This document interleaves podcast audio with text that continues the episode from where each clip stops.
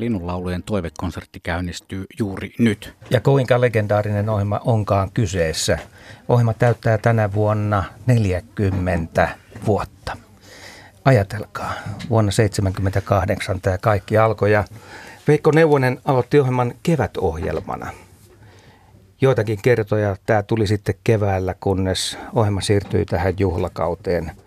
Hetkeen, jolloin muistellaan sitä kevättä ja kesän mahtavaa tunnelmaa, joka lintujen laulun kautta sitten tulee. Juha Laaksonen, mikä se on tämän hetken äänimaailma? Mitä oot kuullut?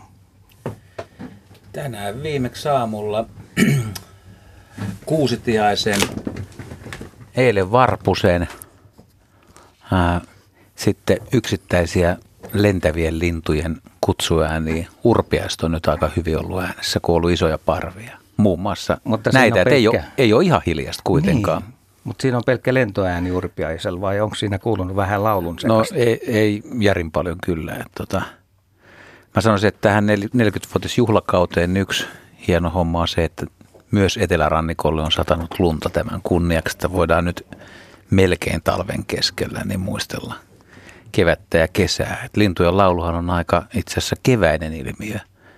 Ei edes keskikesä, vaan kevään ja alkukesä. No, se on ihan totta.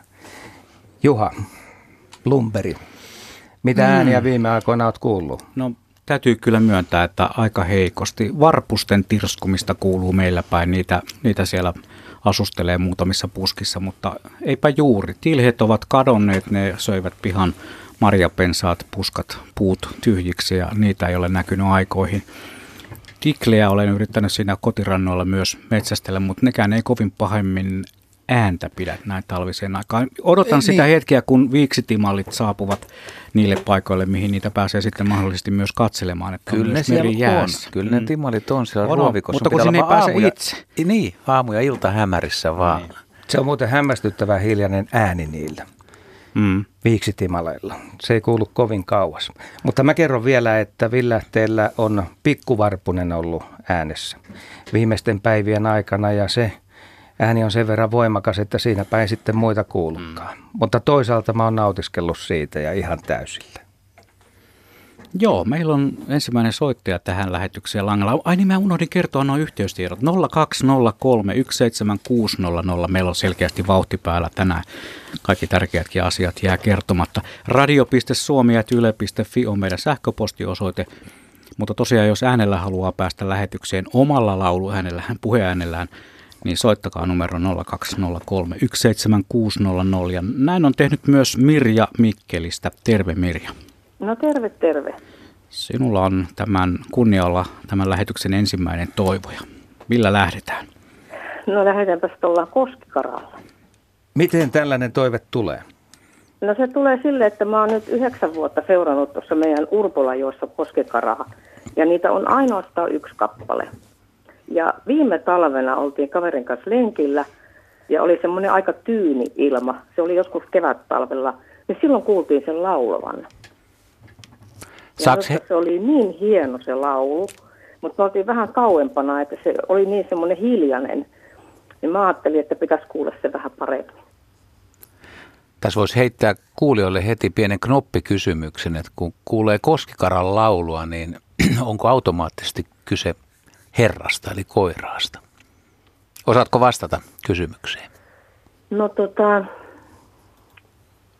tohon en kyllä osaa vastata, mutta olettaisin, että on. Saattaa olla koiraista, mutta koskikara kuuluu näihin harvoihin lintulajeihin, joissa myös naaras on hyvä laulamaan.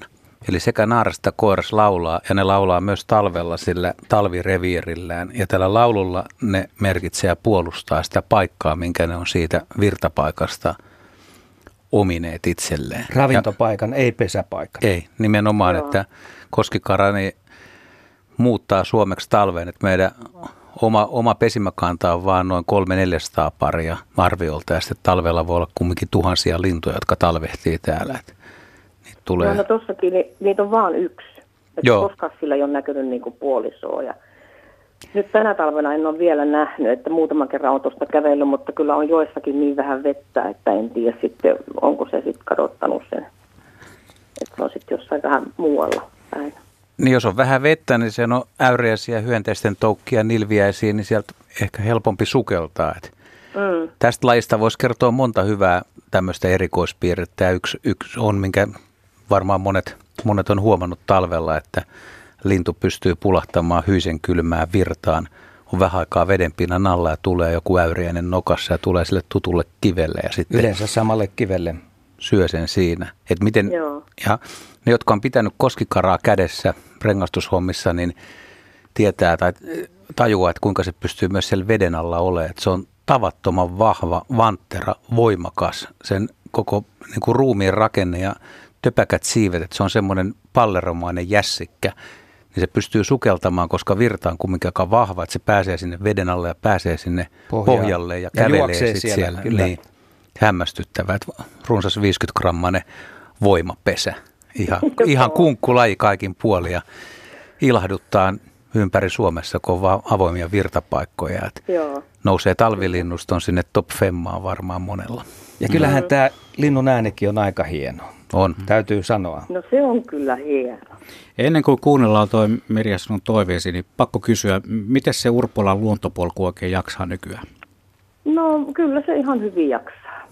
Onko siellä mitään muita havaintoja näin talvisen aikaa kuin toi koskikara?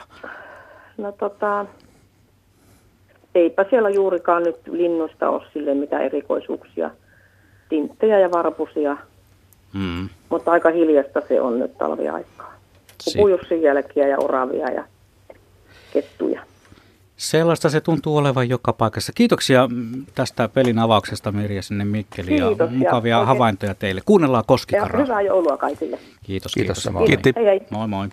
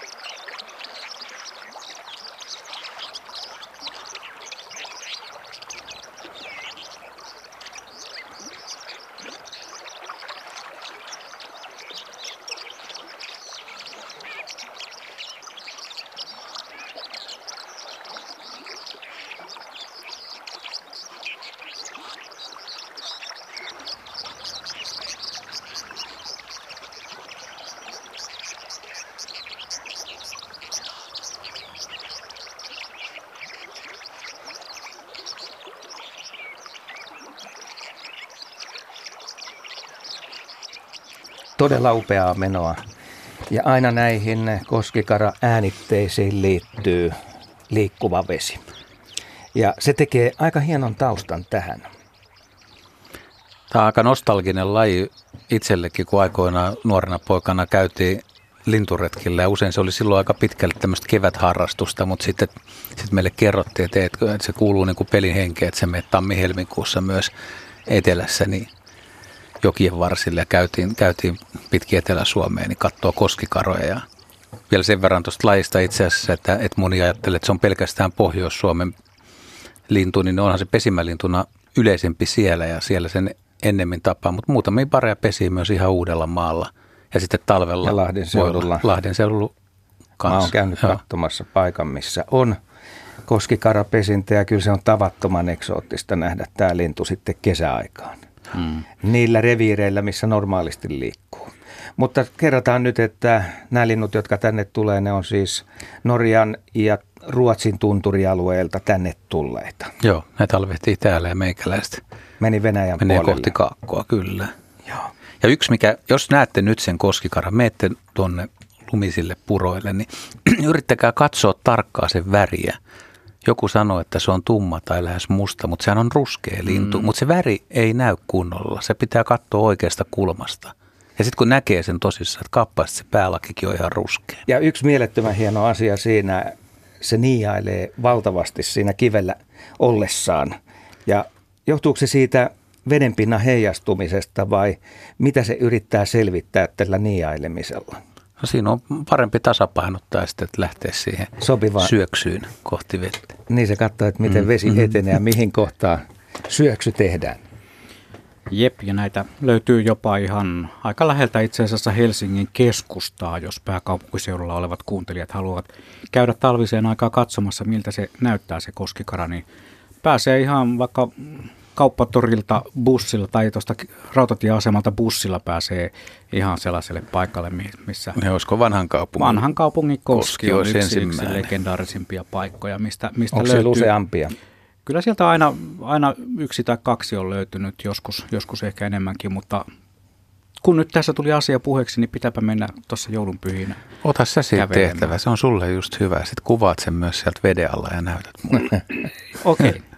haaste otettu vastaan, mutta nyt me yhdistämme puhelinlinjat Sodankylään. Siellä on Rape. Terve. Terve, terve. Mukava, kun maltoit omaa vuoroasi odottaa. Ei tässä mitään. Mä pysäkillä menossa Rovaniemelle Sodankylästä. Ja sillä sovin, että ennen 19 alkaa kokous, niin mä oon tässä hyvissä ajoin nyt ja pysä, pysähtyneenä. Sulla on tosi hyvä toive, joka liittyy sinne pohjoiseen. Joo, se on kuukkeli ja, ja musta tuossa kun alussa joku sanoi, että muistellaan viime kevättä, niin ei tässä kuinkaan muistella, vaan tässä odotellaan ensi kevättä. Kuukkeli on, mä haluaisin semmoisen äänityksen, missä, en mä tiedä onko sillä muita ääniä olekaan, mutta että se lavertelee ja rupattelee. Kuule, eipä tule sellaista ääntä nyt sulle. Tämähän on normaali ääni, mitä kuukkelilta tulee, niin se on sellaista pientä viheltelyä ja sitten ennen kaikkea hyvillä mikeillä tehtynä kuuluu myös ne siiveniskut. No, Mutta se okei, on no sillä- hankala mutta mä- äänittää kaiken kaikkiaan. Joo, mutta joka tapauksessa niin ihan tässä näin, niin viime viikolla, niin se tulee sillä lailla, kun mä annan ensin noita noille pikkulinnuille ja tiaisille kuorittuja aurinkonkukasiemen, niin se tulee siihen ja se tietää, että se saa makkaraa kohta, niin, tai niitä on kolme ja toinen kaksi, niin tota, se kyllä rupattelee ja jutustelee. Tuleeko olkapäälle kanssa? En mä ole sitä opettanut sillä että ny- nyt niin siinä kolmen sakissa on yksi semmoinen to- tosi, joka tulee ihan tuohon jalkoihin metrin päähän ja sillä osoittaa, että missä se makkara nyt viipyykään. Mutta, mutta to, te varmaan kuitenkin tiedätte sen semmoisen jokeltelun, joka on musta mahdottoman nättiä. Joo, kuukke, Ja, ja sitten mä oon koko vuoden kuullut sitä. Ei, totta kai se on enimmillään tuossa huhtikuussa, maalis-huhtikuussa, mutta mä oon ihan viime viikolla kuulin sitä kanssa. Joo, se alkukevät on varmaan, niin silloin kuukkelin äänet on parhaimmillaan. Sitten kevään edetessä ja alkukesästä, kun on pesintä käynnissä, niin se on itse asiassa aika hiljainen. Ja sitten vasta kun poikaset lähtee uudestaan liikkeelle ja on isompia, niin sitten kuuluu, kuuluu ääniä. Ja kyllä, kyllä ne, jotka on kuullut koko kuukkelin repertuaari, niin varmaan osaa arvostaa sitä, että kun puhutaan, että varislinnut vaan rähisee ja rääkyy, niin, niin kuukkeli ja pähkinähakki niin on yllättävän hyviä, hyviä Ja jopa, tommosia. ja jopa närhi, jopa närhi. Jopa närhi. Närhi, närhi on, ja närhi nyt korhe, koreille jo väreilläänkin, että niin, se Niin, on niin, komea. Mutta mut eipä kuukelikaan mikään tota vähäpätöisen näköinen, että kun tarkasti katsoo, niin ne ruskean, ruskeat sävyt ja punainen pyrstö ja tumman ruskea päälaki ja, ja yleinen olemus lennossaan se pyrstö näkyy parhaiten ja värisävyt niin kuin lumihankkeen vasten niin on kyllä aika, aika komeata katseltavaa. Uneno itse, mikä Matti, Matti Siitonen, ei kun mikä se on kai, Hannu Siitonen, sori, niin Niin, valokuvaa ja tuolta niin, idästä. niin, niin, ja joka tuntee Etelä-Karjalasta. jokaisen yksilön, jokaisen yksilön kuukkelin, niin mä oon kuvaillut niitä nyt 300 millillä siinä kolmesta metristä ja mulla on kamalasti kuvia, mutta en mä niistä kuvistakaan pysty sanoa, että kuka on kuka. Ne on niin yllättävää, mutta toisaalta niillä täytyy olla joku ero. Joo, Rape, mun täytyy sulle vielä sanoa, että lintuhan on pyytämättäkin varsin tuttavallinen, että se voi tulla, vaikka sitä ei opeta, niin olkapäälle istumaan. Täällä on meillä studiossa parikin henkilöä, joille on näin tapahtunut. Ja tässäkin oli Joo. kuvaustilanne menossa. Lintu vaan pääsi yllättämään. Joo, ja sitten tuosta äänestä, sitä siiven äänestä, niin se on kummallinen, se tulee niin hiljaa, kun se laskeutuu sieltä. Mutta sitten kun se lähtee, niin se on melkein kuin helikopteri lähti silloin ylöspäin. Sitä mä ihmettelen, että kuinka se pitää siinä vaiheessa niin kamalasti, mutta se tulee niin hienosti ja hiljaa. Että si- siinä on kiva nyt kuulla sitä helikopterin ääntä, kun kuukkeli lähtee. Sitä kuuluu. Eiköhän pistetä Joo. soimaan. Kiitos Selvä sulle. Juttu. Kiitti teille. Moro moro. Moro. Moi moi. moro.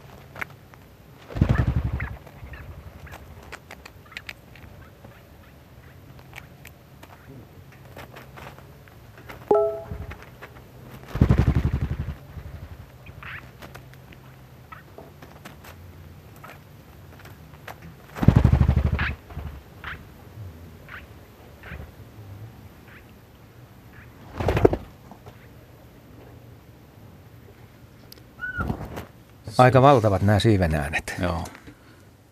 Vähän tuli tuollaista ylimääräistä efektiäkin, se ihan niin kuin olisi niin kuin kuukkelille tullut aikamerkki, että nyt, nyt on aika häipyä lähes kuulumatta. Meinaatko että sillä oli joku digitaalinen laite? Ei noista nykylinnuista tiedä. Mutta tosiaan tämä kuukkelihan on, meillä on Kaiman kanssa havaintoa oikein läheltä päästy tekemään haviksia kuukkelista, kun se tuli sitten meikäläisen käpälälle aamupalalle jakamaan sen aamupala sämpylän ja taisitpa ottaa kuvan siitä tilanteesta. Se oli aika, aika veikiä fiilis.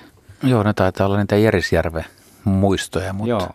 olemme useammassakin paikassa. Ja just nämä ke- kuukkelit, mitkä on oppinut käymään ihmisten, ihmisten tarjoamilla paikoilla, nuotiopaikat ja kotapaikat, niin kyllä ne on aika, aika kesyjä ne linnut. Mutta mä nostasin taas kuukkelin vielä tämmöisenä tulevaisuuden lajina, että jos, jos tota metsät haluttaisiin säilyttää, niin 1900-luvun alussahan se oli eteläistä Suomea myötä oleva pesimälintu. Ja nyt nämä viimeiset linnut, mitkä etelässä on tuolla Lappeenrannan lähestöllä, niin on, on ahdingossa ja metsiä hakataan kiihtyvällä tahdilla ja myös se pirstoutuminen on ajanut kuukkelit kohti pohjoista, että olisi se aika hienoa, kun meillä olisi täällä etelässä olisi isompia yhtenäisiä metsäalueita, niin ne kuukkelit voisi tehdä osittain ainakin paluuta myös etelään. Mä oon aikanaan 80-luvulla käynyt Heinolassa, Heinolan metsissä, sanotaan näin nähnyt. päin, ja nähnyt. Oo. Ja siellä oli reviiri, mutta sitten sekin metsä lähti ja niin lähti kuukkelikin. Missä on lähin eteläisin paikka siis tarkoitan? No, Hyvä eikö, kysymys. Eikö tuossa Tampereen kupeessa, onkohan siinä nyt kuitenkin vielä jäljellä ja Lappeenranta kuin eteläisimmät? Mm. Mutta mut, mut siis sehän on jännä, että jos sä katsot lintukirjaa, niin sinne on piirretty kuukkelin levinneisyysalue aika etelää. Ja sitten jos sä et yhtään tiedä, että taas se voi nähdä etelässä, niin kyllä, kyllä sä pari-kolme vuotta saat kävellä noita metsiä läpi, että et varmaan näe kuukkelia. Mm-hmm. Siis kun, ja oot jo siinä vaiheessa niin lähemmäksi Oulun korkeudella ennen kuin saattaa tulla vastaan. Mm, vahvasti on leimautunut kyllä pohjoisen mm. linnuksi. 0203 17600 on nuo meidän Radio Suomen tutut puhelinnumerot ja ne on valinnut myös Eelis. Terve. No terve, terve. Nyt ollaan Helsingissä, eikö niin? Kyllä vain, joo. Vuorisaaressa. No niin. Mitäs saataisiin laittaa äänenä ulos kohta?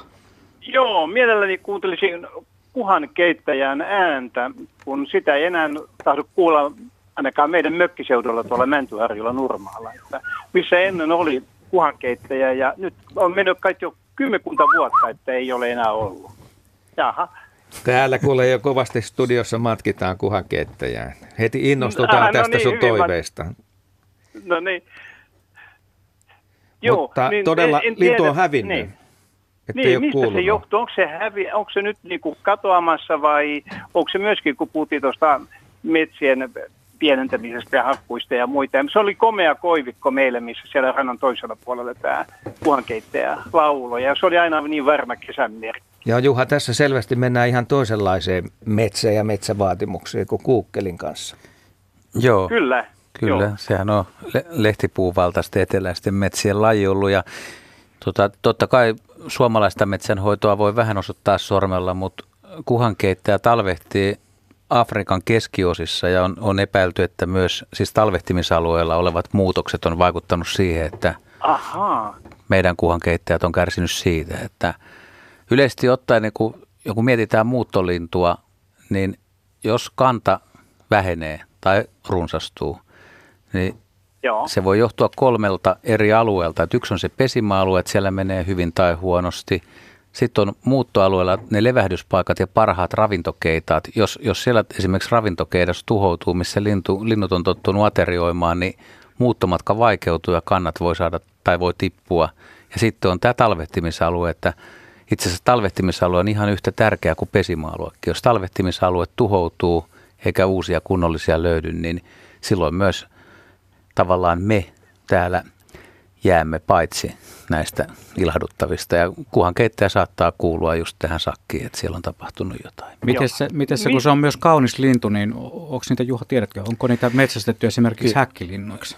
Kyllä varmaan kuhankeittäjäkin kuuluu siihen, että sehän on todellakin koiras, niin keltamusta, niin mm. se on to, tosi hieno. Ja ne, jotka on nähnyt kuhankeittäjän, niin väittäisin, että ei koskaan unohda sitä.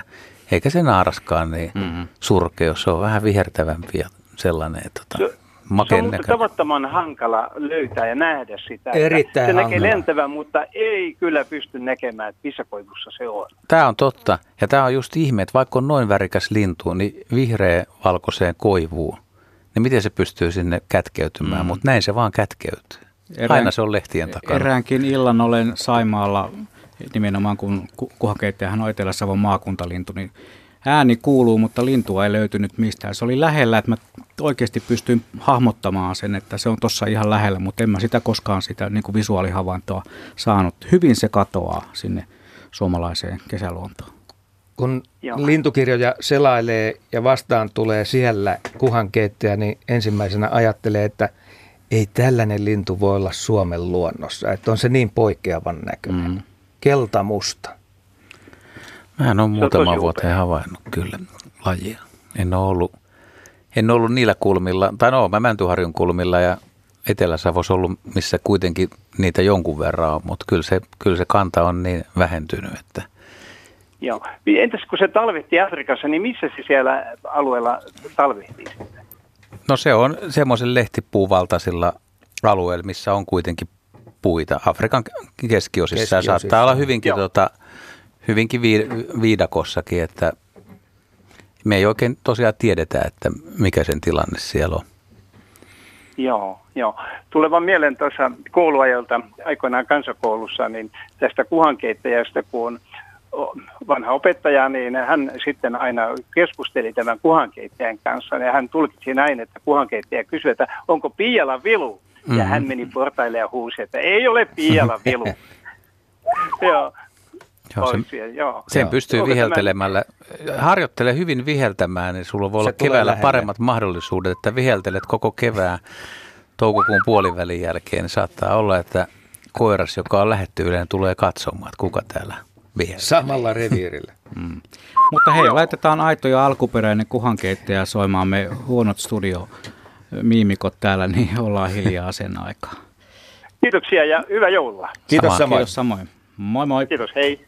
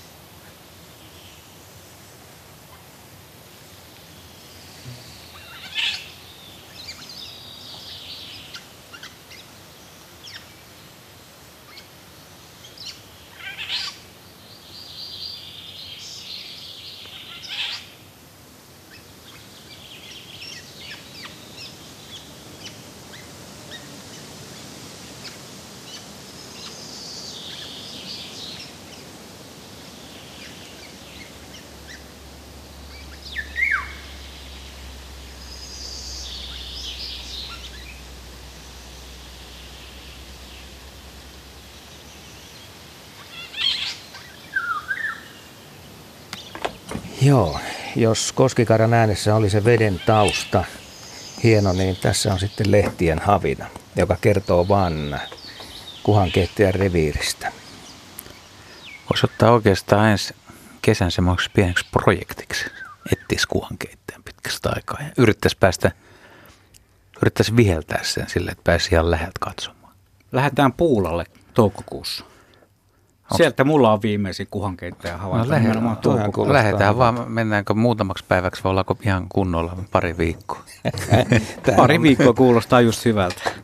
Tässä on melkein niin kuin pohjoinen tuntuma jo tässä hommassa. Kyllä. Mm-hmm. Linnunlaulujen toivekonsertti todellakin tässä menossa kello 20 saakka. Me kuuntelemme näitä hienoja laulajia suomalaisesta luonnosta. Toki tuossa kello 18.50 kurkistamme säätietoihin merenkulkijoille ja kello 19 uutiset ja urheiluradio, mutta sitten edelleen sinne seuraava puoliaika kello 20 saakka 0203 17600 ovat nuo numerot. Ne on myös valinnut Sinikka Oulun Salosta. Terve Sinikka. Terve. Iltaa. Hyvää Il- iltaa. Joo. Joo. Joo. Mikäs oli tota, Sinikalla tällä hetkellä mielessä? Minkälaista, minkälaista pitäisi laittaa soimaan? No minä olin toivonut tuota kuovin ääntä. Joo. Että kuovi on semmoinen, itselle semmoinen jotenkin mukava linnun lauluääni, että on tuota, täältä Oulun salosta on tosiaan kotoisia. Täällä on kuovia paljon täällä meren, meren rannalla ja sitten mökilläkin, niin sillä on tottunut tuota kuovin ääntä kuulemaan, että pellolla on kuovia paljon. Ja se on semmoinen kesämerkki, että kesä, kesä on tulossa, niin se on semmoinen jotenkin itselle semmoinen mukava, mukava linnun ääni. Oletteko sitten huomannut, että onko siellä kuovit runsastunut tai vähentynyt? Vai onko sama, samanlaista kuin ennen? Niin. No en ole kyllä tuota, pannut sitä merkille, että en sillä lailla ole niin, niin tuota, tarkkailu enkä että aina linnunlaulun, tai siis ku, kuulee sen kuovin äänen aina sitten keväällä, kun kesä on tulossa, niin kesän alussa, niin aina, että no niin, kuovihan siellä liruttelee. Että en sillä lailla täällä, ehkä täällä Oulunsalossa on niitä kuoveja sillä nähnyt, mutta mökillä paremminkin. Joo. Kanta on Joo. ilmeisesti Suomessa niin kuin suht vakaa, mutta aina välillä kuulee, että joku, joku niin. ilmoittaa, että omalla, omalla peltoalueella tai lähialueella niin on huono mm. vuosi ja ajattelee, että nyt on kuovit niin, kadonnut ja toiset sanoo, että meillä taas oli niin kuin aika hyvin kuoveja äänessä. Että se voi olla vähän vuodesta, vuodestakin Niin voi olla, joo. Mutta äänihän on kaiken kaikkiaan hieno ja kuuluu kauas. Niin se on, on sitä vanhaa mm. peltomaisemaa, johon sisältyy ne isot valtaojat, mistä löytyy niin. sitten myöskin ravintoa. Niin on, joo. Ja onhan kuovi, niin kuin se on näyttävän näköinen lintu, se on noin kilon painoinen rontti, pitkä nokka, käyrä niin. nokka mm. alaspäin ja se on aika majesteetillinen lento, liito, huuto. Jos sä nyt jonkun niin. yllättävän pointin nostaa, mitä ei ehkä kaikki kuulijat tiedä, niin, niin kumpikin hautoo sekä koiras että naaras. Joo. Ja kun poikasta on kuoriutunut, niin naaras on siellä jonkun aikaa mukana vielä ja tarkkailee, että onko siitä koirasta mihinkään. Sitten naaras lähtee niin. muuttomatkalle ja jättää ne koiraat, poik- poikasta koiraa huolehdittavaksi. Ja koira Joo. sitten seuraa vähän val- valvoa, että menisi se hyvin se loppumatka. Sitten sit lähtee niin. koiraskin muuttomatkalle ja nuoret. Tämä äänite on tehty 80-luvun puolivälissä Joo. Teeren soitimella ja tämä tuli vähän niin kuin sivutuotteena tämä kuovinääni siihen ja niin se ei varmaan ihan joo. parasta soidinääntä siinä vetele, mutta lintu on kuitenkin äänessä ja niin. tämä on vähän yli mm. minuutin tallenne. Joo. Mutta joka tapauksessa se tunnelma siitä alkavasta keväästä on hyvin väkevä tässä. Niin, joo. No niin, sehän on mukava. Ei muuta kuin mm. silmät kiinni ja tuota, ja kesä kevät, kevät fiilis päälle. Niin, joo. Kiitoksia teille paljon. Kiitos vaan. Hei, hei. Kiitos. Moi.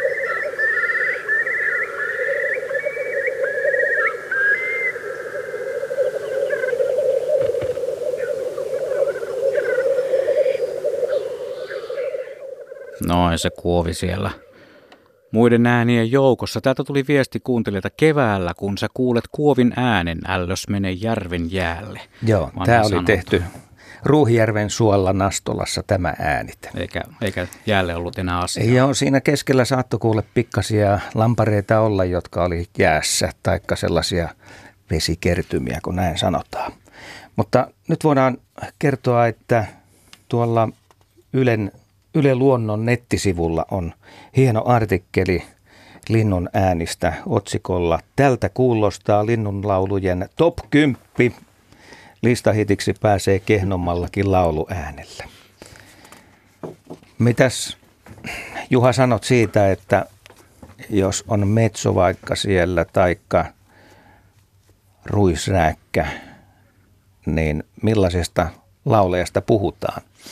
Meidän pitää koko ajan muistaa, että ruisrääkänkin kohdalla, ruisrääkkä naaras pitää kohdaan ääntä maailman kauneimpana. Sehän on lähtökohta, vaikka se ei ihmiskorvaan samalla tavalla soikkaan.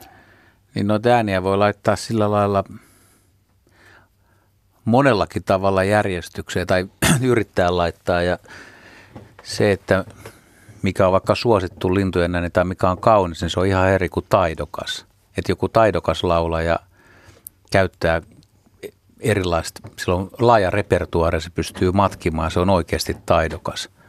Mutta sitten ruisräkkä voi olla jonkun mielestä ihan, ihmisen mielestä niin kuin hauska ääni ja se pääsee sillä, se voi olla niin kuin top 10 sen takia, että yksinkertaisesti se tuo mieleen jonkun muiston tai se kiinnittää jollekin vuosikymmenelle paikan, missä on asunut ja, ja on ehkä nähnyt sen linnun. Voimakas havainto.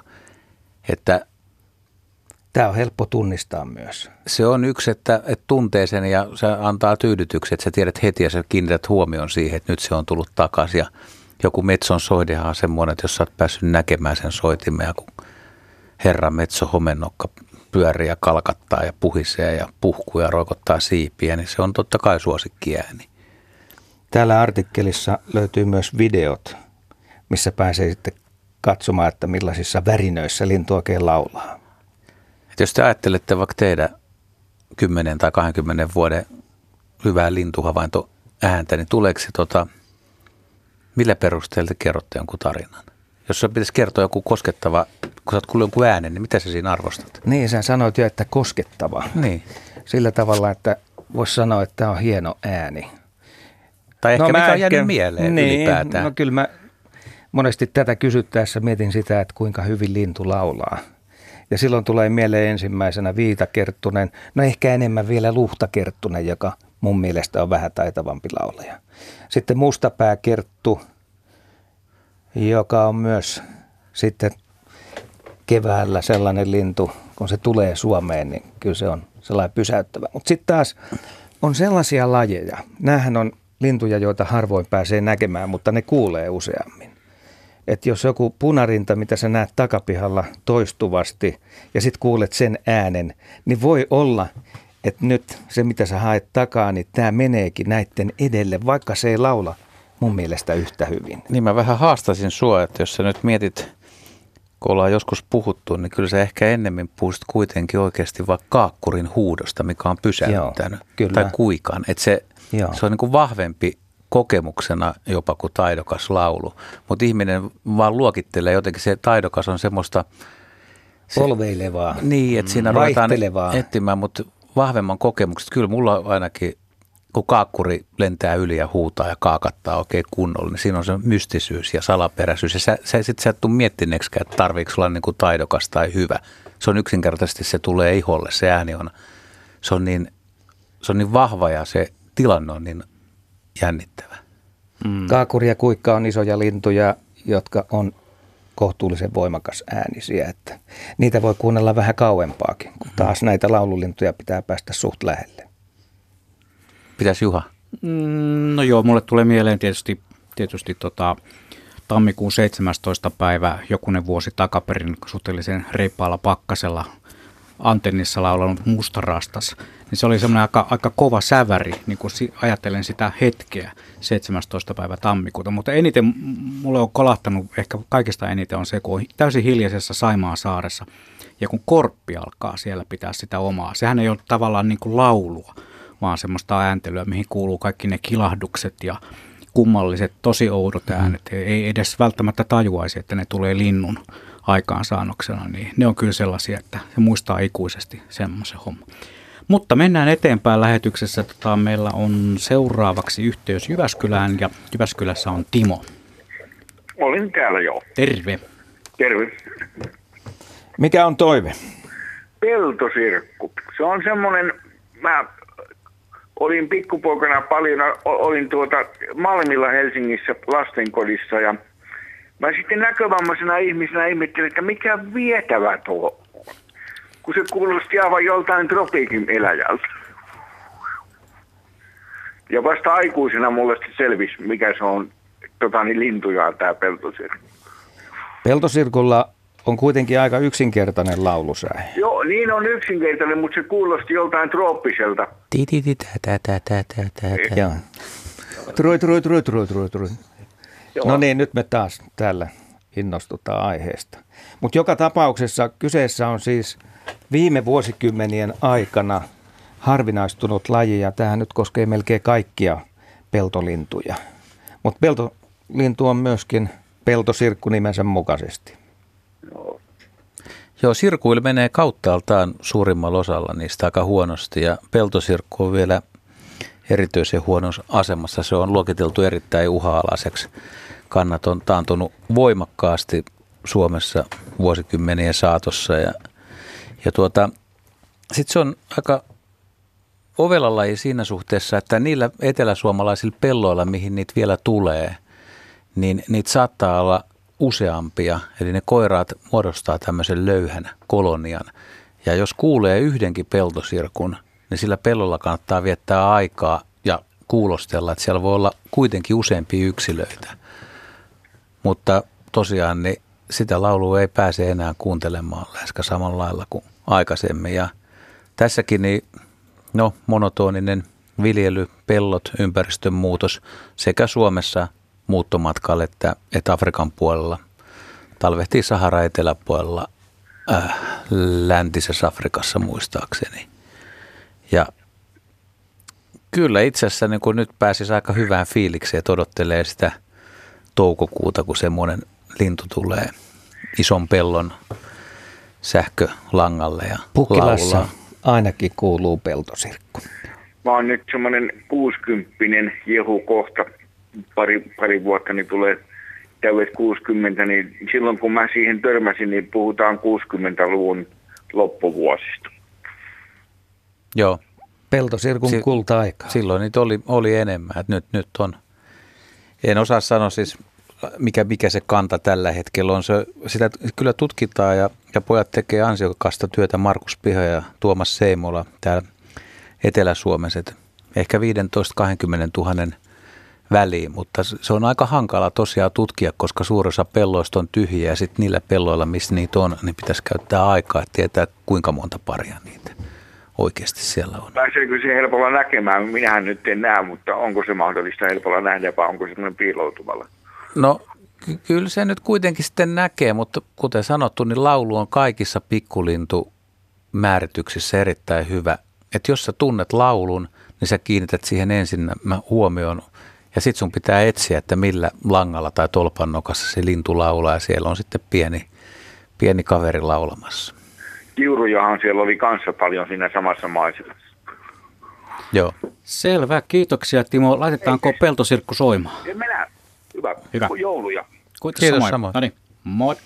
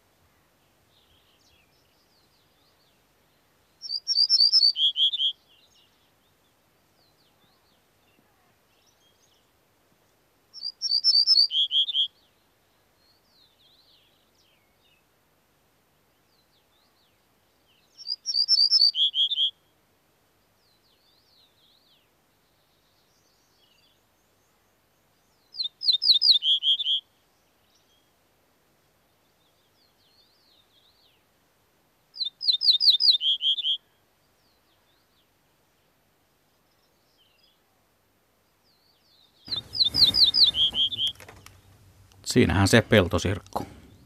Miten se meidän matkiminen onnistuu? Hyvin. Tri, tri, tri, tri, tri, tri. Ti, ti, ti, tää, tää, tää, Ihan tää, meni se näytöstä varmaan on heti hankala. katsomaan, että nyt on. Mutta nyt on- sähköpostiin hei. Näin on. Eli PyrstöTiainen, sitä kuuntelija tässä toivoo.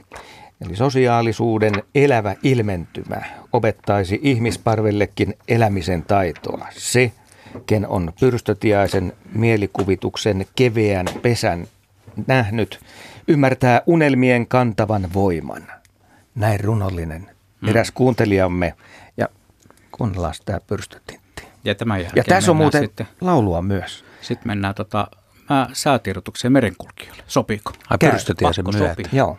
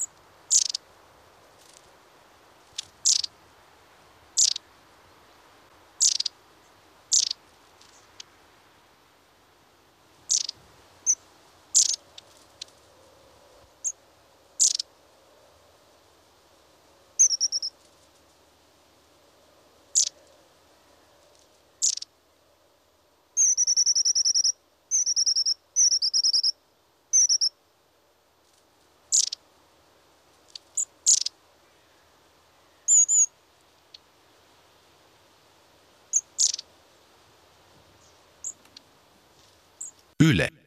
Radio Suomi. Laulujen toivekonsertti sen kun vaan jatkuu. Äläs muuta sano, reilu tunti on vielä meillä peliaikaa jäljellä. Sen jälkeen tietysti Metsäradio, mutta tarkoitus on ottaa vielä sitä peltomaiseman hienoa tunnelmaa. Mutta otetaan se soittaja sieltä linjoille, jos mahdollista. Totta kai se on mahdollista. Meillä on Miia linjalla. No niin Terve. on. Ja Lammin niin on, suunnalta. Hei, hei. Moi! Kyllä, Lammilta, moikka. Ja nyt saat kertoa sitten, että mikä se varsinainen toive on. No mun varsinainen toive olisi kiuru, mutta mä halu, no, tietysti liittyy tähän Lammin ihanin kartano- ja peltomaisemiin, että kun mä ko- koirieni kanssa kuljen siellä. Mutta mun täytyy kertoa, että meillä on täällä semmoinen varis, joka puhuu koiraa. Ai, Joo, miten se puhuu koiraa? No se haukkuu. Se haukkuu meille. Se käy tässä meidän pihassa syömässä ja kun me kuljetaan tässä, liikutaan kylällä, niin se haukkuu meille tuolta kerrostalon katolta ihan selkeästi. Ja se on semmoinen, mä en tiedä, onkohan sillä joku vika, kun sillä on semmoinen vähän heltta tuossa niin kuin kaulan alla, vai onko se vaan vanha varis? Nyt teette niin, että äänitätte se ja lähetätte meille, koska haukkuva varis kiinnostaa kyllä kovasti. Meillä on jo haukkuva käki, muistaakseni? Joo, Eero Aro aikanaan tarjosi meille Joo, tällaisen niinpä elämyksen, olikin. mutta tämähän kuulostaa aika kovalta. Joo. se on aika ihmeellinen. Eikä ihan oikeasti ihmeellinen, että mä tänäänkin me aamulla, aamu pimeässä tai sille hämärässä yhdeksän aikoihin kuljettiin sitä ohi ja se haukahteli sieltä ja mä ensin luulin, että voiko siellä olla jossakin asunnossa koira, mutta ei voi, kun mä tiedän, ne on maahanmuuttajien asuntoja. Ja sitten mä tajusin, että ei, kun se on se meidän paris siellä katolla, joka haukkuu. Puhelimella vaan äänitys ja sitten Asko Hautaholle lähettää tänne, niin tuota, käsitellään Okei. sitä ja pohditaan. Se olisi, illassa. olisi kiva kuulla Joo, se, se, ehdottomasti. se on hauska. Ja varislinut, kun ne tosiaan osaa, osaa, tai niillä on kumminkin mahdollisuus erilaisiin ääniin. Korppi niistä nyt ehkä tunnetuu, mutta ky- kyllä variksestakin välillä kuulee. Mutta hauska. tämä kiuru on hieno, hieno ääni. Niin Kiuru joo. on hieno, on, ja se on semmoinen, että se on näiden täällä hämäläisten peltomaisemien, jo- jotenkin mun mielestä semmoinen niin sielun ääni. Näin se menee.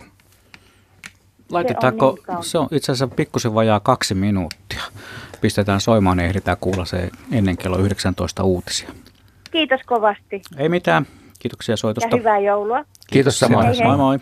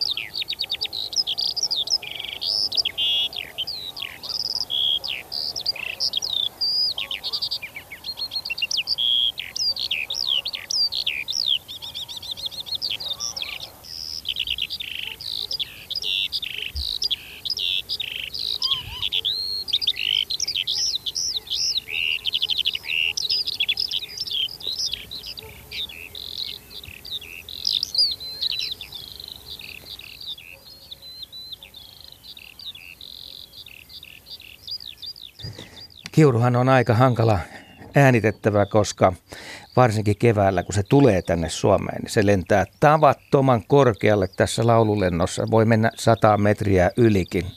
Mutta sitten kesäkuun alussa tulee sellainen tilanne, että koiras laulaakin aidan nokalla, seipään päässä ja on ihan paikalla. Ja sellainen äänite oli tämä. Ja äänityspäivä oli muuten 6. kesäkuuta 1000, tai 2017 Orimattilan kuivannolla.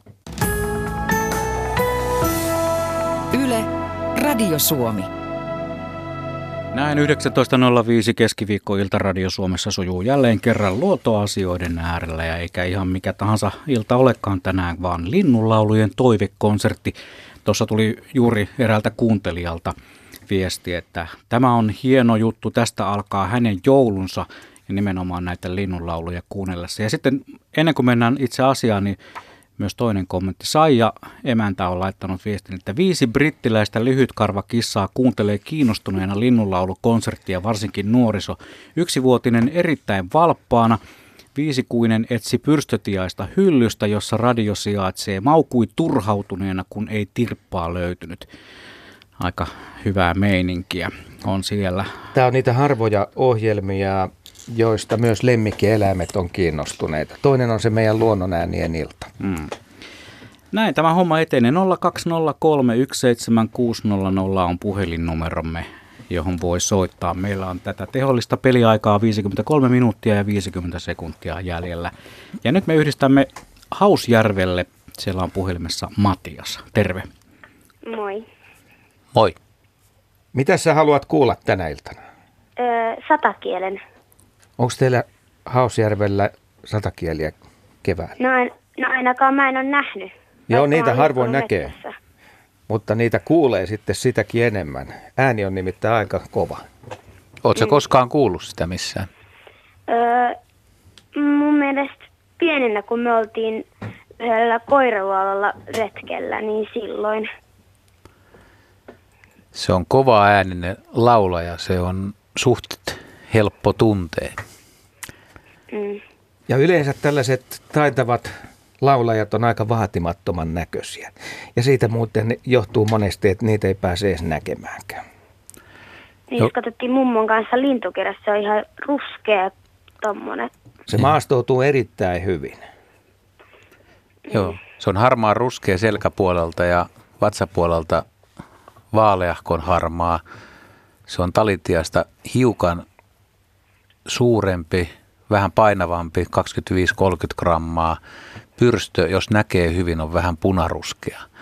Ja tosiaan se maastoutuu aika hyvin lehvästöön ja laulaa lujaa. Ja se on aika erikoinen se, että lintu laulaa niin kovaa, että siihen kiinnittää kyllä huomion, mutta kun se laulu, se on 5-6 sekuntia se sää, mikä menee, niin se polveilee, että siinä on nousuja ja laskuja, niin voi olla aika vaikea määrittää tarkasti sitä paikkaa, että missä kohtaa se siinä pensaassa tai puunoksalla on. Se kaikuu vähän silleen. Kyllä. Että aika monta kertaa on yrittänyt etsiä, mutta sitten on onneksi semmoisia yksilöitä, jotka laulaa suht avoimesti kaupunkipuistoista, jopa jopa ihan näkyvillä, niin, niin sitten on hyvä hiiviskellä katsomaan, että miten on nokka kohti taivasta ja keltainen kitalaki. Matias, kun tämä ohjelma päättyy, niin se voit käydä netissä katsomassa, että miltä se satakieli näyttää. Eli yle.fi yle kautta luonto, niin siinä meidän lintuartikkelissa on myöskin satakielen laulua ja siinä näkyy hyvin kuinka satakieli mahtipontisesti painaa, painaa tota omaa säettään kuuluville ja jotkut on mullekin sanonut, että jos satakieli tulee ihan siihen makuuhuoneen nurkalle, niin se kuuluu sitten vaikka ikkunan läpi. Sehän oli 90 desibeliä se ääni. Tavattoman voima. Niin se ylittää meluraja. Ja jos niitä sattuu Joo. olemaan niin kuin kolme lähekkäin laulaa semmoisessa kolmiossa ja sä oot siinä keskellä, niin yöunet teltassa telttaretkillä voi olla vähän hankalia. Mutta toisaalta kannattaa kyllä valvoa tollaisen äänen kanssa. Vai mitä mieltä oot? No, mi- miksei ole. Satakieli, satakieli on hieno, hieno laji. Et se, mutta jos niin kuin miettii tästä, mistä puhuttiin viime tunnilla, näitä laulujen erilaisuuksia, niin satakieli taas kuuluu näihin lajeihin, jotka laulaa lähes aina samalla tavalla. Et siellä ei ole kovin paljon semmoista vivahteikkaista eroa. Se on kaunis ja taitava laulu, mutta se ei muuntele verrattuna luhtakerttuseen, joka voisi päästellä mitä tahansa. Jos siitä lentää joku lintu ohi ja se kuulee sen, niin saattaa tempasta tämmöisen vaikka metsäviklont lyivit vit äänen mukaan siihen omaan lauluunsa, mitä satakieli ei tee.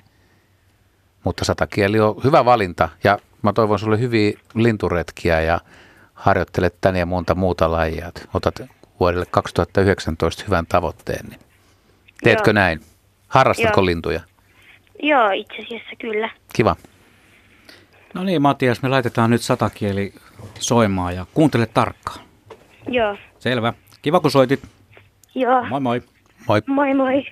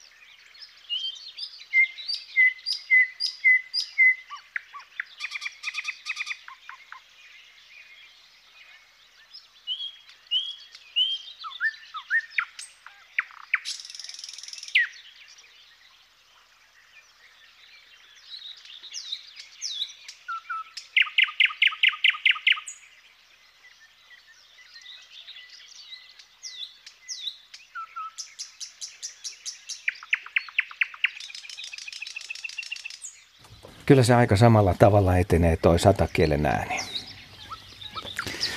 Niin, se ei paljon muuttele. Että, mutta jos tykkää tästä, niin se riittää. Mm. Ei tarvi, tarvi vaihdella sitä. Se, ei lähde, se ei lähde matkimaan siis ollenkaan, se ei harrasta ei, sitä. Se, no, no, no, yleensä ottaen no. niin kaikki sataket laulaa samalla tavalla. Että, että noista linnuista, jos miettii tämmöisiä yllättäviä taitureita, mitä kaikki ihmiset ei tiedä, niin kivitasku esimerkiksi on yllättävän kova. Et se, se on semmoista rahinaa periaatteessa, mutta sitten se saattaa, saattaa tehdä melkein mitä tahansa. Et meillä oli aikoinaan Lauttasaaressa semmoinen kivitasku, mikä pari vuotta pesi samassa paikassa ja se oli meidän muuton seurantapisteessä pesi yhdessä männyn kolossa ja se huuteli sieltä niin kuin samaan aikaan, kun me stajattiin, eli katsottiin lintuja, mitkä muuttaa yli, niin se veti pikkukuovin ääniä, just metsävikloja hämäsi aina, niin kuin, että tuleeko tuolta joku, ja sitten, että kun tämä kaveri täällä niin kuin kiusaa ja huutelee. Sinirinta on hyvä ja joo. Näin me jatkamme matkaamme puhelimen välityksellä. Tällä kertaa mennään Oulun suuntaan. Siellä on Mustonen langalla. Terve. Terve. Mitäs saataisiin Mustoselle tarjoilla? Kapusta rinta olisi toiveessa ollut. Tuota. Koska olet päässyt ja, näkemään ja kuulemaan? No, mä yhdeltä, yhdeltä nimeltä Lapi hullu höyrähtänyt Lappi ja Pallaksella onnistuu näkemään. Ja tuota, se on niin sympaattinen lintu, kun se, se semmoinen terävä, mutta oikein sympaattinen, kun se, se piiperi siellä tunturissa kulje. Sillä on vähän sellainen haikea ääni. On, Kyllähän mutta... sen aika nopeasti oppii tietämään, että nyt on kyseessä kapustarinta. Kyllä, joo. Mutta on muuten aika vaikea sitten nähdä siinä maastossa, jos se on paikallaan. Et vaikka ääni kuuluu kuinka läheltä, niin pitää pitkän aikaa etsiä, jotta löytää. Joo se oli, se oli, palaks, palaks, se oli, se oli sen verran auki, että hyvin näkyy, mutta se, se oli kertaakaan niin sympaattinen. Ja, ja sitten, no itse asiassa tän, tänäkin syksynä piti mennä tota, hettäpallaretki, mutta oli, oli vointi niin huono, että en päässyt yhden, yhden kaverin kanssa, niin olisi siellä kuukkilla joskus nähnyt ja, ja, ja riekku oikein sillä mutta kapustarin tosiaan mä onnistuin silloin ja en muista, onko mulla itsellä nauhalla, mutta se kuitenkin ääni oli niin sympaattinen se sille. Se on se haikea vihellys, se on monelle tunturissa kulkijalle tuttu, tuttu ääni ja aika hyvin kuvaisitte tuon piiperryksen. Se juoksee, sitten se pysähtyy äkisti ja niiailee, sitten taas juoksee, piipertää jonkun matkaa, pysähtyy ja silloin sen näkee. Sitten kun se asettuu paikalleen tai painautuu, niin tämä ruskeen tumman kellan kuvioima selkäpuoli, mikä on ihan kuin tämmöistä tunturinummen Joo. väriä, niin se on, se on tosi vaikea nähdä ja pesäkin on, ei sen tarvitse pesää juuri tehdäkään ollenkaan, että se vaan paljaalle alustalle munii neljä munaa ja koiras ja naaras hautoo siinä ja kököttää päällä ja saattaa aika läheltä kävellä ohi, sitä ei pääse näkemään helposti ja Kyllä, joo. Musta, musta vatsa silloin siis kesäpuvussa ja sitten nämä linnut, mitä syksyllä liikkuu, muuttaa nuoret, niin, niin niiden vatsapuoli on, on tuommoinen kellan, kellan ruskehtava, että, että juhlapuvussa se on paljon hienompia. Yleisesti ottaen täytyy sanoa, että kaikki nämä kahlaajat, kun ne on parhaimmillaan se höyhenpuku, niin ne on, ne on aivan mielettömän kauniita. Että ihmisten pitäisi päästä näkemään niitä läheltä hyvillä laitteilla, että näkisi tosiaan, että miten hieno höyhenpuku – ja usein pohjoisilla alueilla pesivillä linnuilla on vielä paksu se höyhenpuku. Se on, se on vielä hienompi kuin eteläisillä alueilla, koska sen pitää myös suojata kevään kylmiltä, julmilta sääolosuhteilta. Tässä Joo. Kapustarinnallahan on toinenkin ääni, se soidin ääni, klyyriati, klyyriati, mikä se nyt onkaan, mutta mä luulen, että tuossa on enemmän sitä haikeeta vihellystä, mistä me äsken Joo. puhuttiin. Joo, ja se vihellys kuuluu siis etelässäkin muuttomatkoilla, että sä voit kuulla melkein missä tahansa silloin, kun on muuttoaika, niin kapustarinta lentää yli ja viheltää. Se kuuluu Joo. se pjyy. Pjyy. Joo. Se, se mä to, tosiaan, tosiaan, en muista, ei, ei mahta, mä en muista, oliko mulla, kyllä mulla yleensä kameraa mulla, mutta olisi ollut mahtavaa kuvata, mutta tota, se, se ääni just, ja se, se oli niin siis hieno, kun onnistuin näkemään sen siellä. Joo, sitten pitää vielä muistuttaa, että se ei ole pelkästään niin Pohjola ja Tunturien lintu, vaikka aika monet sen sinne mieltää ja on sen siellä nähnyt. Kyllä, kyllä niitä pesii keski, Keski-Suomen soillakin. Että se on Pohjanmaalla. suolintu myös, kyllä. Ai, se on Ke- Keski-Suomessa. Se, joo, etelä, etelärannikolla sitä ei pesi, mutta, tai jos pesi, niin se on äärimmäisen harvinainen siis. Mutta se tulee länsirannikolla kyllä aika, aika alaskin, Ra, Rauman seudullakin löytyy, löytyy soita, missä pesi. Joo. Kyllä yksi, yksi toinen lintu, tämä nyt ei kuulu, kuulu tähän, mutta sen verran niin niin si- sivu, sivu kuukkilijat tosiaan, niin mutta senkin ääntä, mutta tota, mä tällä kerralla nyt, nyt haluan kapusta rinkata. No niin. Joskus, Se on hieno toive. Mehän laitetaan jo- joskus, joo. kapustarinta tuossa ääntelemään ihan Kotvasen kuluttua. Käykö tällainen il- ilman, ilman muuta, joo. No niin. Selvä, kiitos soitosta Mustonen. Ei, mutta, mutta hy- hyvä, hyvää joulua, joulua te- teillekin. Sitä Kiitos samaa samoin. Morjens. Hei, Moi moi. moi. Tota, ennen kuin pistetään ääni soimaan, niin on pakko kysyä, että kukas onkaan kapustarintaa, kapustarinnaksi sanonut omaa siippaansa? Ai Sauli. Kyllä. Sauli taisi olla. joo. Sauli Niinistö on, hänen mielestään Jenni Haukio on kuin kapustarinta tyylikkäällä tavalla koristeellinen. Mutta tässä tapauksessa emme tiedä myös tästä äänikuviosta. Mutta nyt kuunnellaan ääntä, koska tämä on Linnunlaulujen toivekonsertti.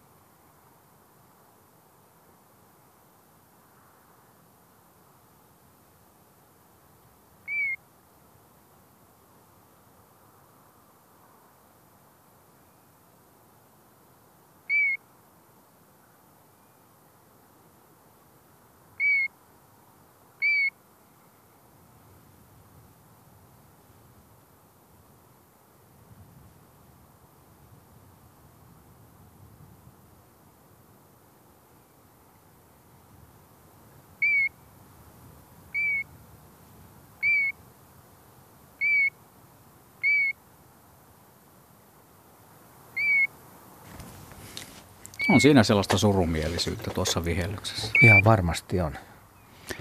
Tämä on Joo. helppo muuten tunnistaa. Tämä on niin selkeä tapaus. Jos Ainut tämmöinen ongelma- kuuluisi metsässä, niin joku voisi sekoittaa tämän varpuspöllöä tai punatulu. Joo. On Mutta, mutta, totta. mutta siis Tunturinummella ja tässäkin, niin kuin, Avomaastossa, niin siellä ei ole näitä äsken mainittu. mutta mitä puhuttiin siis, niin että, että se tunnelma ja näky ja joku vahvempi homma, niin ei pelkästään se kaunis lauluääni, vaan että nousee, että sä oot kävellyt siellä ja kuullut, kuullut äänen, mikä on kiinnittänyt huomioon. Ja sit sä oot ehkä nähnyt sen linnun ja siihen voi tulla tuoksut mukaan, mitä tunturissa on, tai tuuli, tai ihan mikä tahansa avaruudellinen tila, niin tämä on niin kokonaissysteemi. Että se ei ole välttämättä pelkkä toi vihellys.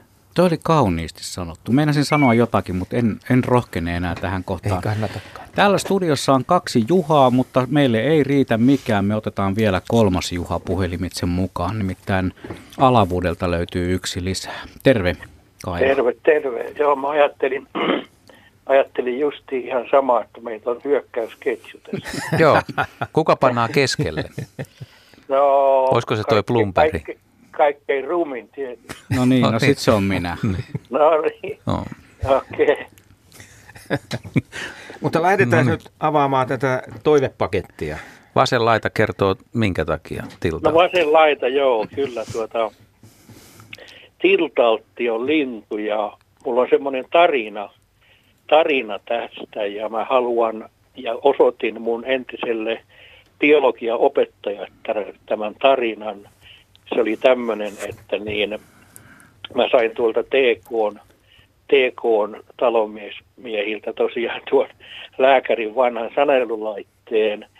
Ja kuinka ollakaan, niin menin käymään vanhempien luona kotona ja mulla oli tämä sanelulaite mukana. Niin ensimmäisen kerran el- eläissäni meidän, meidän pihassa laulo tiltalta. Ja minähän sen heti sitten nauhoitin sen Iltaltin laulun.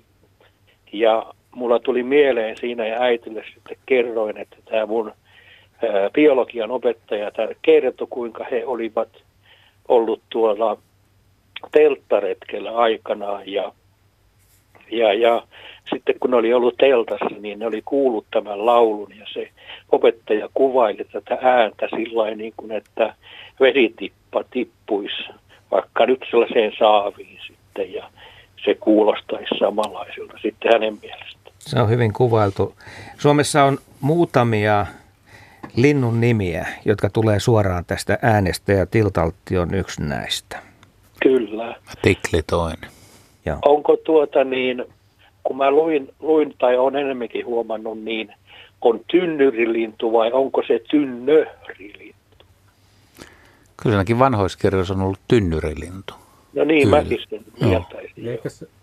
Avataan mikki, niin kuuluu. Eikö se ole tota, siinä Paddingin kappaleessa laulata Tynnyrilintu laulaa? Muista nyt kappaleen nimiä. No joo, kaikki sitä tuleekin joo. mieleen kello 25 minuuttia yli 7. Mutta se tipotus tulee varmaan sitä tynnyristä. Sitten. Niin tulee. Niin just. Tuo olisi ehkä syytä kuvata kansalle. Kaikki ei nyt tiedä yhtään, että minkä näköisestä lintulajista on kyse. Siis pikkulintu, uunilintuihin kuuluva tiltaltti, vähän samannäköinen kuin pajulintu, joka on ollut ainakin Suomen runsaslukuisin lintu. Tuommoinen harmaan vihertävän, vähän ruskehtavaakin, ohutnokkainen, paino alle 10 grammaa. Pituutta. Tummat jalat, tumma nokka ja aika lyhyt siipi. Tämmönen, 11 senttiä vai mitä se on pitkä? Se on, joo, siis se siipiväli on varmaan lähempänä 20, 15-20 senttiä, mutta siipi niin kuin yksi, yhden siiven mitta, niin 11, mutta sitä voi olla vaikea no. arvioida. Se suomalaiset tiltaltit viipyy pidempään kuin pajulinnut täällä syksyllä ja, ja muuttaa Välimeren seudulle suurissa Afrikan puolelle, mutta voi talvehtia no, kyllä Etelä-Euroopassakin. Joo. Onko minkälainen levinnäisyys? Onko Lapissa kuin? Se on se on suht pohjoinen laji nykyään, että se on yleistynyt Kuusamon korkeudella, ainakin niillä retkillä, mitä itse olen huomannut, niin, niin viime vuosina aika lailla, että, mutta ei ole, ei ole ihan pohjoisimmassa Lapissa. Okay. Joskin, joskin niin kuin yksittäisiä havaintoja on varmasti tehty ihan, ihan, ihan tuolta Joo. ylhäältäkin, mutta kyllä se varmaan Joo. se levinneisyysraja menee sata kilsaa Kuusamosta ylöspäin, että semmoinen perusraja veikkaisin onko, onko määrät kasvanut vai onko pysynyt samana? No, sitä on musta ehkä vähän vaikea sanoa, kun aikaisemmin puhuttiin, että se taantui, mutta tietyillä paikoilla viime vuosina, niin mun mielestä kuitenkin on, on niin kuin, itse on ainakin havainnut enemmän ja kaveritkin on kertonut, että, että vähän on tulossa takas. Että se kanta, kanta taantui 80- ja 90-luvulla tosi paljon sitä ajattelin, että se on jopa 70 prosenttia ja se oli näiden metsien pirstoutumisen takia ja talviolojen vuoksi, mutta kyllä, kyllä mun mielestä nyt, tota, nyt on tultu niin kuin reilusti 2000-luvulla niin takas ylöspäin, että tota, kyllä se, jos jollain lajilla menee hyvin, niin kyllä mä melkein sanoisin, että tiltalti kuuluu niihin lajeihin, jotka on, jotka on nyt niin kuin selvittänyt aallonpohjan. Ja tämä on muuten siitä ovella lintu, että – se laulaa myös syyskesällä, eli syysmuuton Syyslaulu. aikaan. Joo, sitä Joo, voi kuulla elokuun lopulla. Just, niin samaa mä oon havainnut, että olisi niin kuin lisääntynyt. Sen, sen laulun erottaa, jos ei lintua tunnista, mutta laulusta kyllä tunnistaa, että mistä on kysymys. Näin. Mehän pistetään myös näin joulukurratoksini tiltaltti soimaan täällä. Kiitoksia Kaima sinne Alavudelle ja mukavaa joulun Samoin teille sinne kaikille. Kiitos. Kiitos. Moikka. Hyvä, kiitos. Moi moi.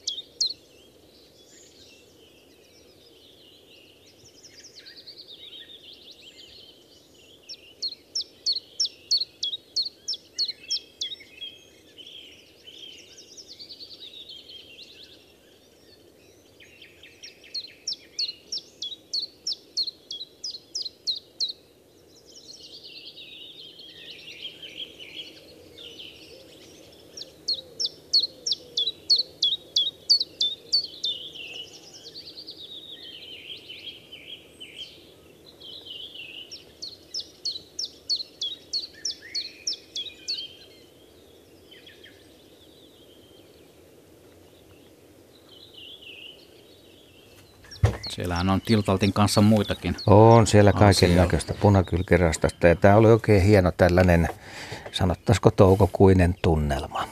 Hmm. Arvatkaa muuten, mikä sen Rallypadding Somerion kappale on nimeltään, mitä mä äsken hain. Niin sä kävit Missä katsomassa. lauletaan tynnörilinnusta.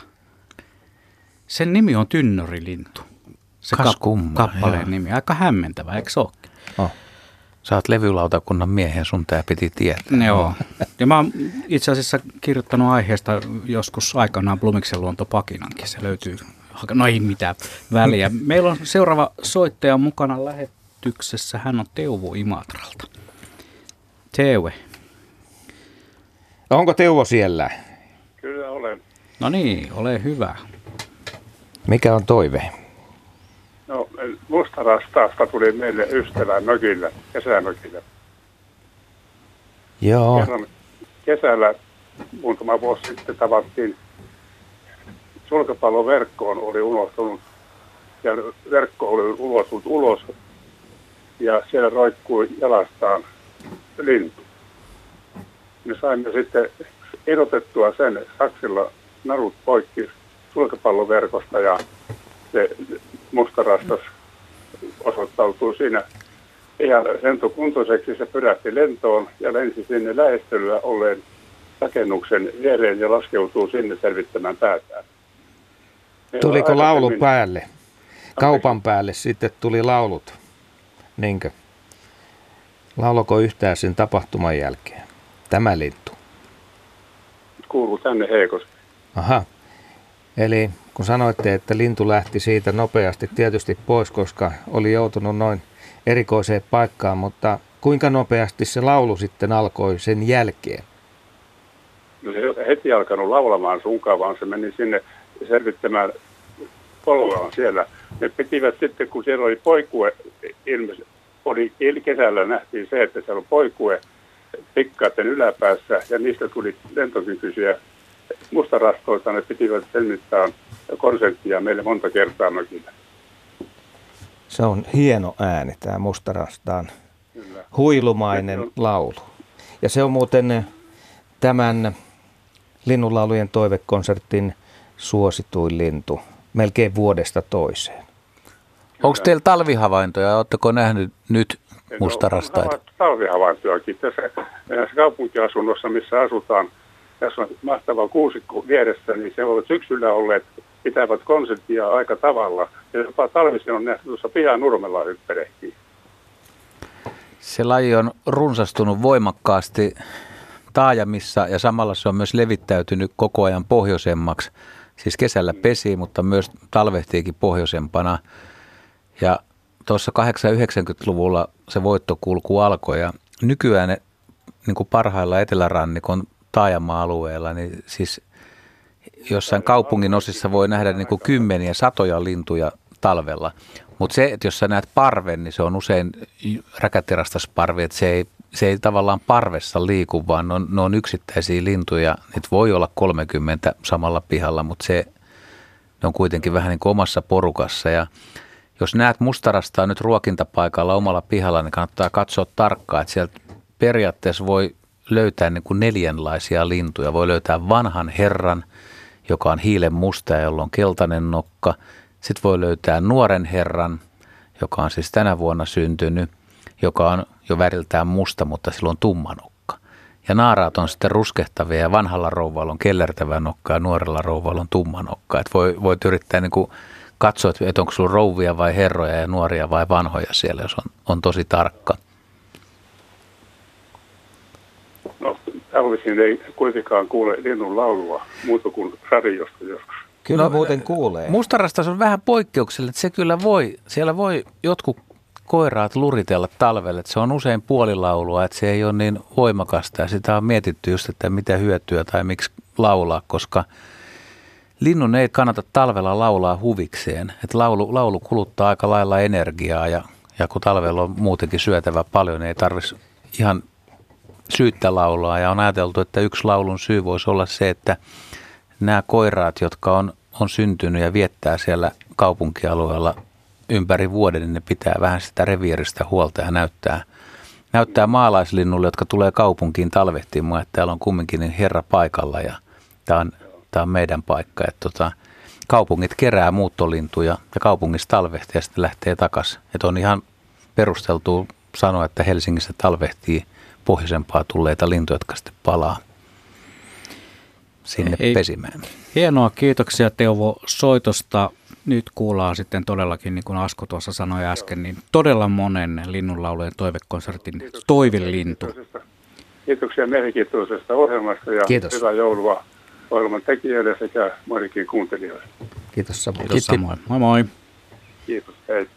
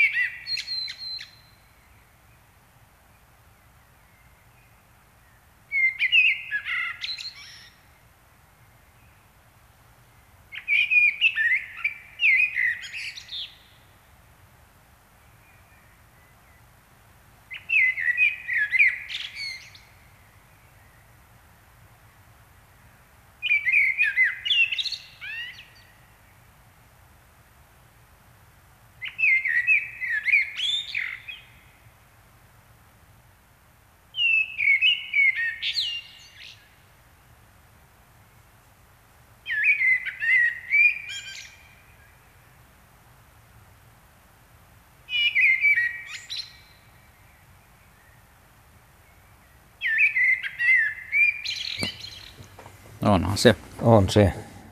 Kulorastaalla muuten on yllättävän paljon sana, samanlainen ääni.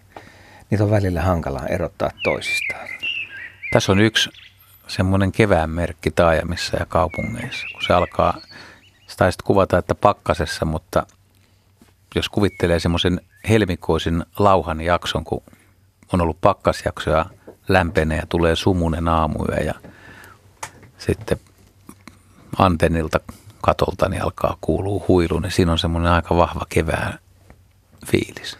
Oletteko kokenut samanlainen? Kyllä, kyllä. Kyllä, kyllä tämä kuulostaa erittäin tutulta. Jotenkin se sumu aina liittyy se mustarastaan sointi. Sitten kaupungeissa yksi muuten, mikä pitää ottaa huomioon vielä, niin siis on se metsässäkin komea. Että kunhan mustarastas on, on niin kuin metsälintu myös, että niitä on metsissä, mutta se on varmasti taajamia ja kaupunkiasukkaille tutumpi, niin kaupungissa, kun se laulaa, ja se laulaa tämmöisissä kerrostalojen pihoilla, niin miten se laulu sieltä seinistä kaikuu ja, ja kiirii, mm. niin se on vähän Monistuu. erilainen. Mm. Kyllä. Näin, täällä muuten tuli taas kommentti, että rottakoiramme Helmi on aivan täpinöissään näistä lintujen äänistä. Näin kuuntelijamme Tero. Helmille terkkuja. Mutta nyt me otetaan Tampereelle yhteydessä. Tampereella on Pertti. Terve Pertti. Terve, terve. No niin, mitä saisi olla? Oikein hyvin kuuluu. Mitä saisi olla? hyvin.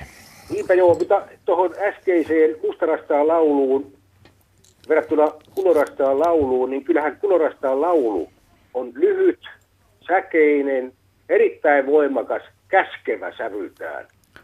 Että Suorastaan minun, minun nuhteleva. Kyllä joo, kyllä, kyllä.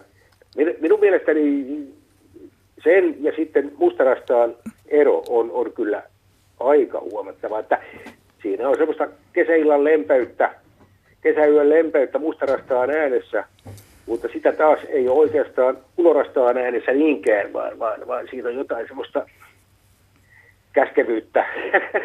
Toi on erittäin hyvä itse asiassa. Hyvä, hyvä kommentti, että koska aika monilla linturetkillä, kun on ollut oppaana, niin tästä asiasta on keskusteltu ja sitä on pitänyt kuvata ihmisille, että miten se lintu laulaa. Jos sä et pysty tuota matkimaan sitä, niin pitää löytää tämmöinen juttu, niin tuommoinen nuhteleva, käskevä lempeyteen, Kyllä. niin se on aika selkeä. Ihmiset pääsee ainakin jotenkin jyvälle, että nyt tässä on ehkä vähän näkäisempi kaveri ja sitten on mukavampi kaveri. Tota... Ja vähän isompikin tämä niin. kulorastas. No joo, ehkä, ehkä isomman oikeudella ja näin päin pois, niinhän se tuppaa menee ihmiselämässäkin, että, että tota... Katsotaan vaan, kun joku, joku kuuntelee tätä lähetystä, joka tekee kirjoja, niin joskus tätä laulua kuvataan, niin tästä se napataan se, että miten sen erottaa. Mm. Varmasti käyttää kirjassa niin, kuvauksena. Kyllä. Mutta sulla on aika erikoinen toime, sanottakoon näin. Niin. Ruusräkkä, ruusräkkä. Joo. Ja... Joo, se on sala, salaperäinen piilotteleva lintu, jonka, jonka ääni tuntuu tulevan jotenkin stereofonisesti. Tai, tai ehkä, ehkä tota vielä, vielä tota, useammallakin stereofonisella vempaimella sieltä sun täältä. Ääni, lintu on nopeajalkainen, vaihtaa paikkaa, sitä ei tahdo juuri koskaan nähdä. Itse Kangasalla näin sodatien ö, ylittämässä oikueen tästä muutama vuosi aikaa. Tunnistin kyllä heti edessä kulkevan, kulkevan linnun perheen pääksi. Ja tota, poikasia noin 6, 7, 8 kappaletta perässä. Siinä ainoa, ainoat havainnot ruusrääkästä on kyllä kuullut sitä samalla seudulla useampana kesänä, mutta tosiaan niin linnun havaitsemiseen ei juuri ole mahdollisuutta käyttää kiikaria tai ei. Osaatko kuvata kuulijoille, että minkä näköinen on aikuinen ruisrääkkä? Tämä on aika haasteellinen tehtävä, mutta haluatko yrittää? Mm, no tota, miten sitä vahvajalkainen. Joo. Punertavat vahvat jalat. Vahvajalkainen takakenoinen paino, paino on ikään kuin, niin kuin siellä, siellä takana. Ja tota, en sitä oikein osaa näin maalata kenenkään kuulijan eteen sen, sen paremmin, mutta, mutta tota, Joo, se on to... semmoinen, Mä... semmoinen, semmoinen mielikuva on, että, että siinä ikään kuin, niin kuin tota, ryhti on semmoinen, että ei luulisi, että jalkoja löytyy niin vikkelästi.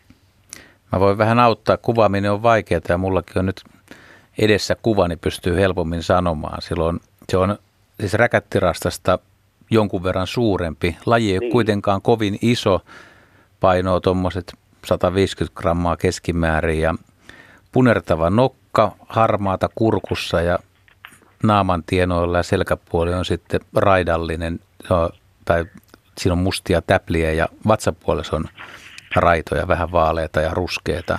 Ja kätkeytyy hyviä, niin kuin kuvasit hienosti, että ei sitä lintua pääse kyllä näkemään kuin äärimmäisen harvoin.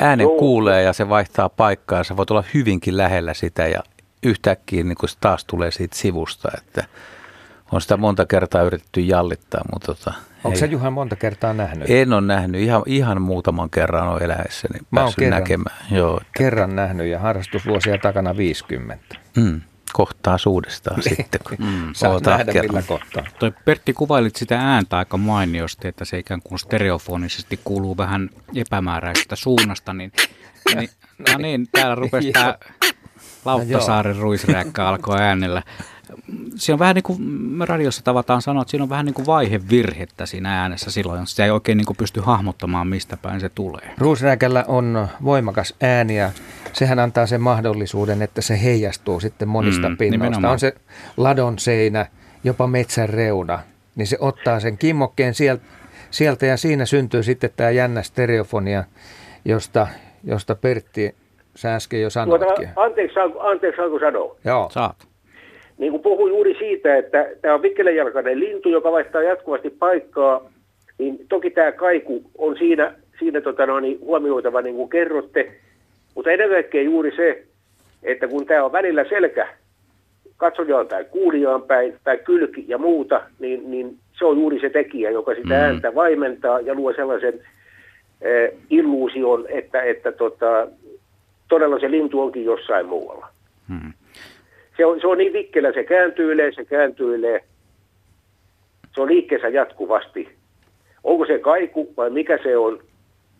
Se on väh, vähän niin kuin ruisräikällä on sisäänrakennettu flanger-efekti, että se tekee sellaisen no. oudon, oudon tota soundin. Mutta hei, kuunnellaan miltä se kuulostaa noin oikeasti. Ei tarvi edes tota Lauttasaaren rääkkää kuunnella, vaan pistetään niinpä, ihan niinpä, aito, niinpä, aito niinpä, huutamaan. Niinpä, niinpä, niinpä. Ja kiitos tästä juttelutuokiosta. Hyvät joulut. Kiitos, Kiitos samoin.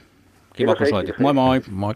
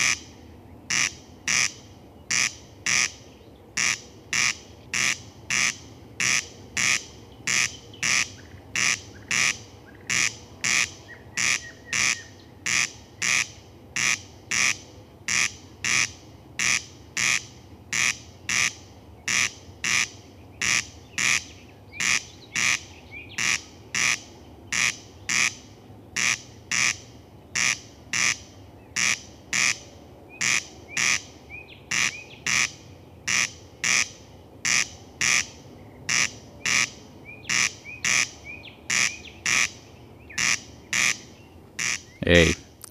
Radiovastaanottimessa ei ole vikaa, vaan tämä on ruisrääkkä. Just näin. Ja yle.fi kautta luonto sieltä artikkelista, jossa kerrotaan linnunlaulujen toivekonsertista, niin sieltä voi käydä katsomassa, miltä se ruisrääkkä näyttää ja kyllä se sielläkin päästelee tätä ääntä sitten aika tanakasti. Koko lintu melkein tärisee. Tuossa vielä, että se tosiaan niin kuin harvoin päästään näkemään, niin kuin puhuttiin puhelussa, niin jos on oikein hämärä peltomaisema, se lintu saattaa lennähtää pienen, niin silloin pyöreät siivet, aika pyöreät lyhyet siivet ja punertavan ruskealta näyttää. Ja sitten pitkät isot jalat, mitkä on pyrstön perässä.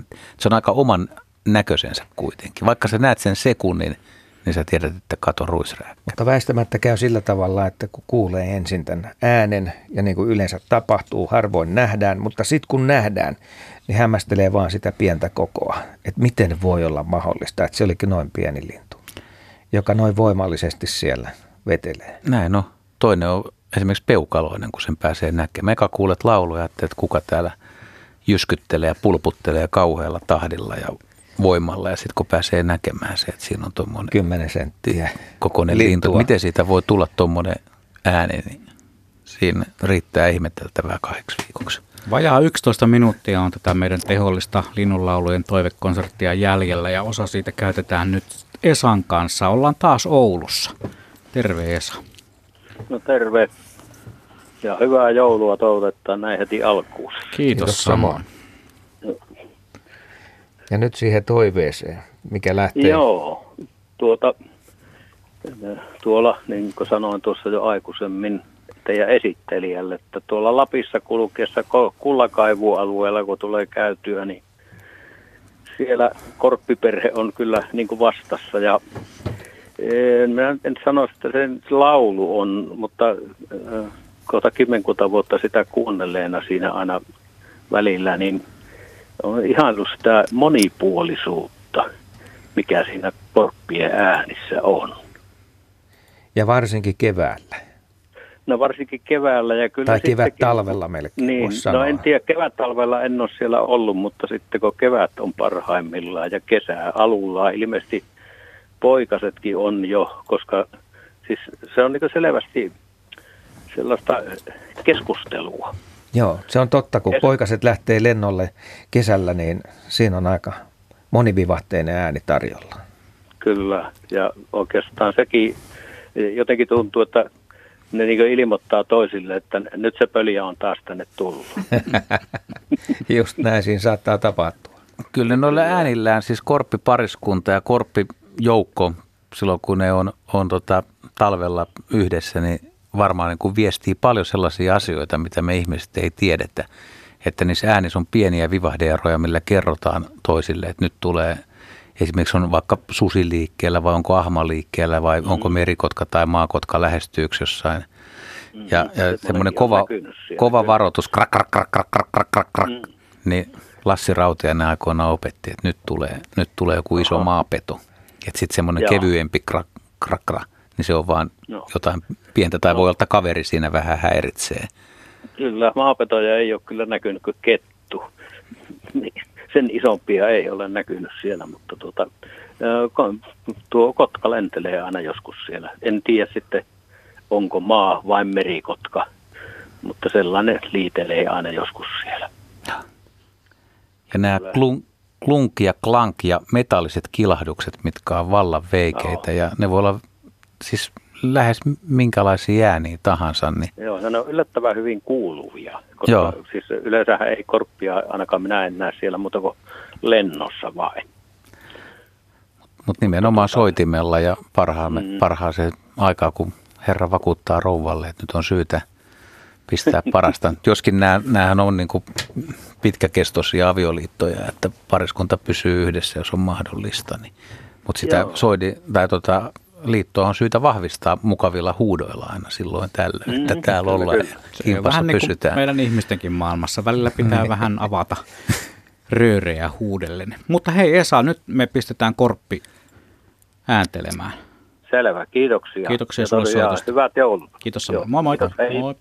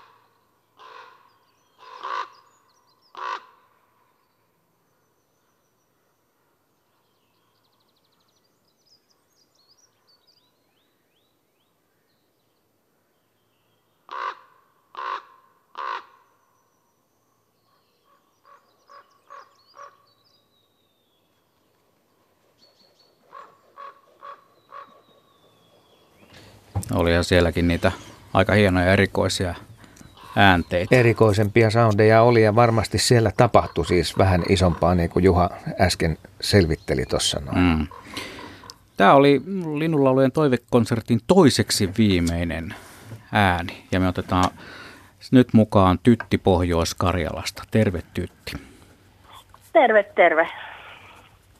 Mikä on sun toivelintu? No kyllä se on tää ehdottomasti tämä kevään tuoja, eli toi punarinta. Onko teillä pihassa sellainen ollut?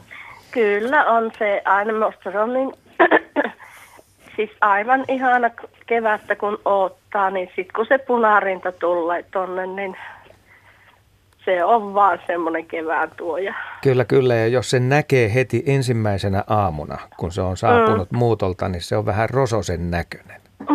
niin. Väsynyt ja, mm. mutta sympaattinen. Kyllä. Siis se lämmittää niin mieltä, että sen verran jos nopeasti voi sanoa, että kun mun sisar muutti aikoinaan tuonne Englantiin ja sitten tota, vähän tuolla Emmerdalein aika lähellä maisemissa ja siellä aina punarinta lauloi. Ja sitten kun hän kuoli sinne ja jäi sinne, niin silloin punarinta lauloi. Sitten aina keväällä punarinta tulee, niin mies sitten sanoi, että no hei, moi kanka.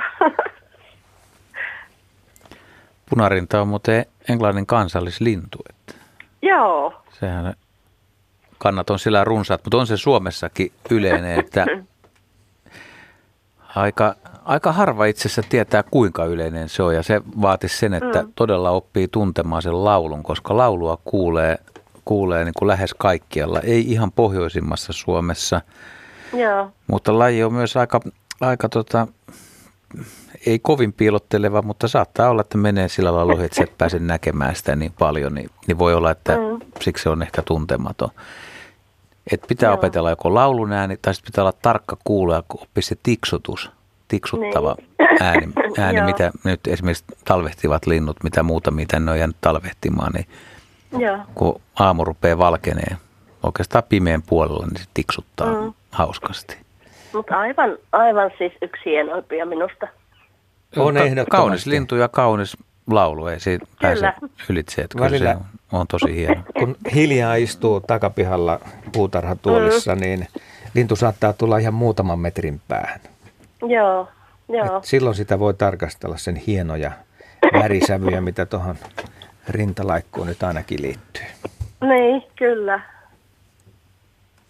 Joo, me ollaan siinä hetkessä tätä Linnualueen toivekonserttia, että on aika pistää sinun toivekappaleesi tai toive Joo. laulajasi soimaan, niin kuin täällä tavataan Ihana. radiossa sanoa. Ja Ihana, kiitos paljon. ei mitään, kiva kun soitit. Hyvää joulua sinne päin. Kiitos samoin. Kiitos samoin. Kiitos. Ja kaikille Hei, hei. kuuntelijoille oikein hyvää joulua. Hei hei. Hei. Moi moi. Niin, tämä oli nyt tässä. Tää Oltais oli tässä. 14 laulajaa tällä kertaa. Joo. Ja punarinta päätyy niin kuin joulun tuojaksi sitten, vai? Näin on. Ja se hyväksytään. Hyväksytty.